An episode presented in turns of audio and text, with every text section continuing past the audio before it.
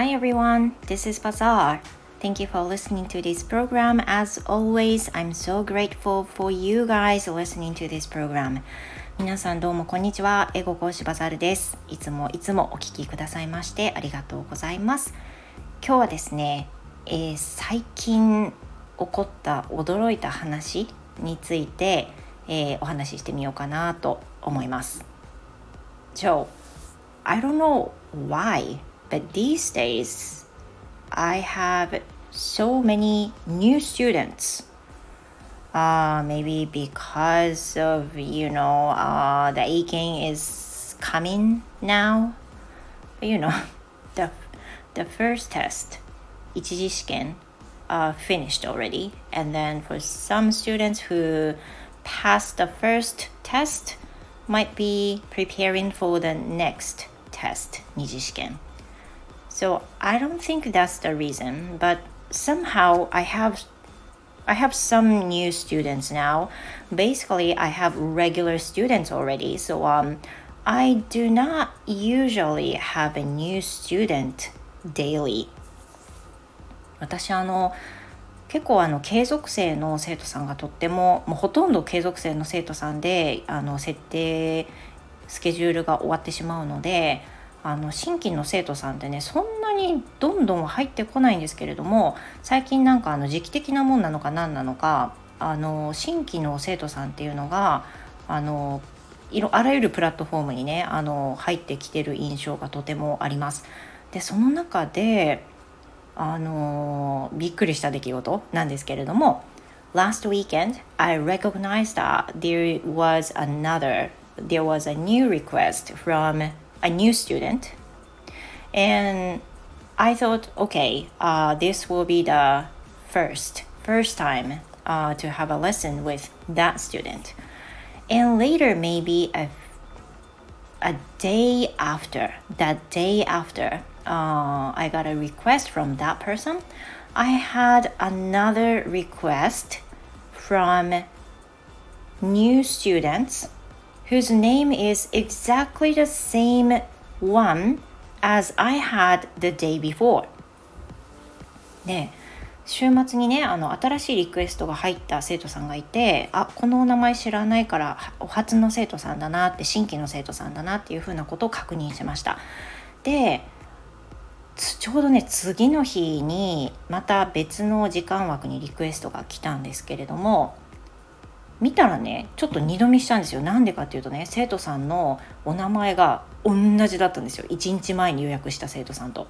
で名前って名字名前っていうふうにあの私が属している一つのプラットフォームの方では、まあ、大体の人がそういうふうに名字と名前で設定されてるんですけれども名字もね名前も一緒なの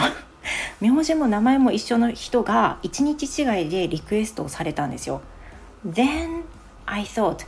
maybe this person will be the same. So,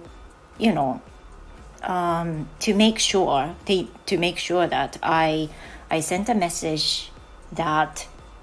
um, is it the same person that requested the day before? っていうふうに聞きました1日前にご予約いただいた方と同じ方になりますでしょうかと一応確認したら both students are completely different people. お二人は全く別の方ということが分かってあのメッセージをもらった生徒さんも気味が悪いですよね。いや何それなんかいきなり同じ人ですかとか送られてって思うと感じるんですけれども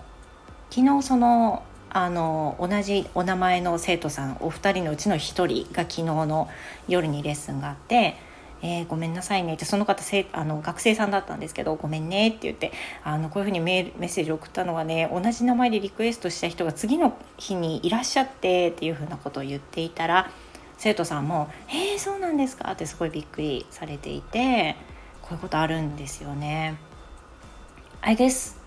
this might be kind of common for English teachers who have a same names of the same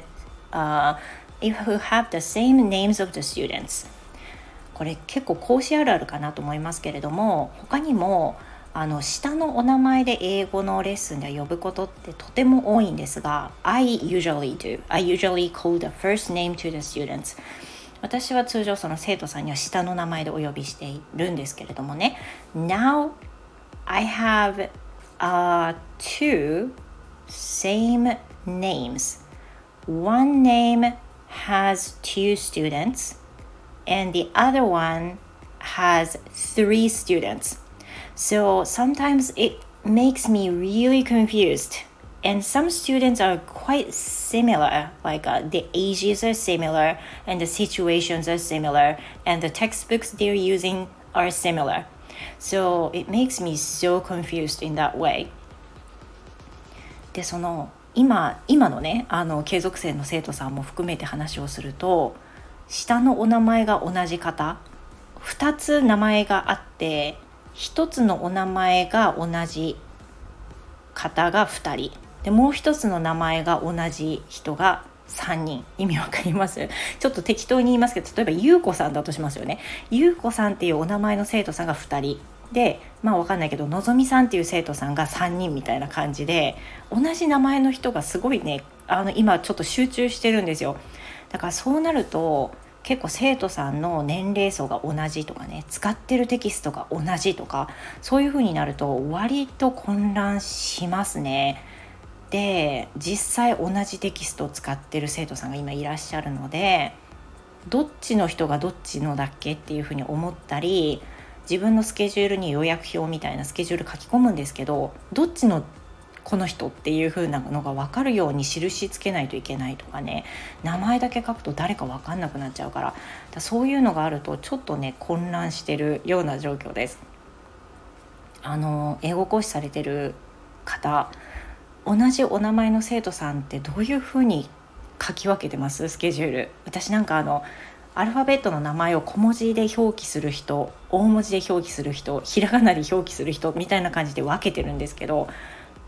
新規ねもう入られて間もない生徒さんってなるとどれがどれだか分かんなくなっちゃうっていう部分があるのであとはね私があのしっかり紐付けられるようにねあのお名前とお顔とっていうふうに思います。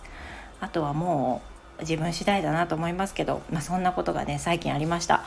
日本人の生徒さんが多いからこれは割とあるのかもだけど名字も名前も一緒っていうのはね結構レアで1日続きで新規の生徒さんっていうことだったので非常に驚きました。Well, thank you so much. That will be all for today. And thank you again and see you next time. Goodbye.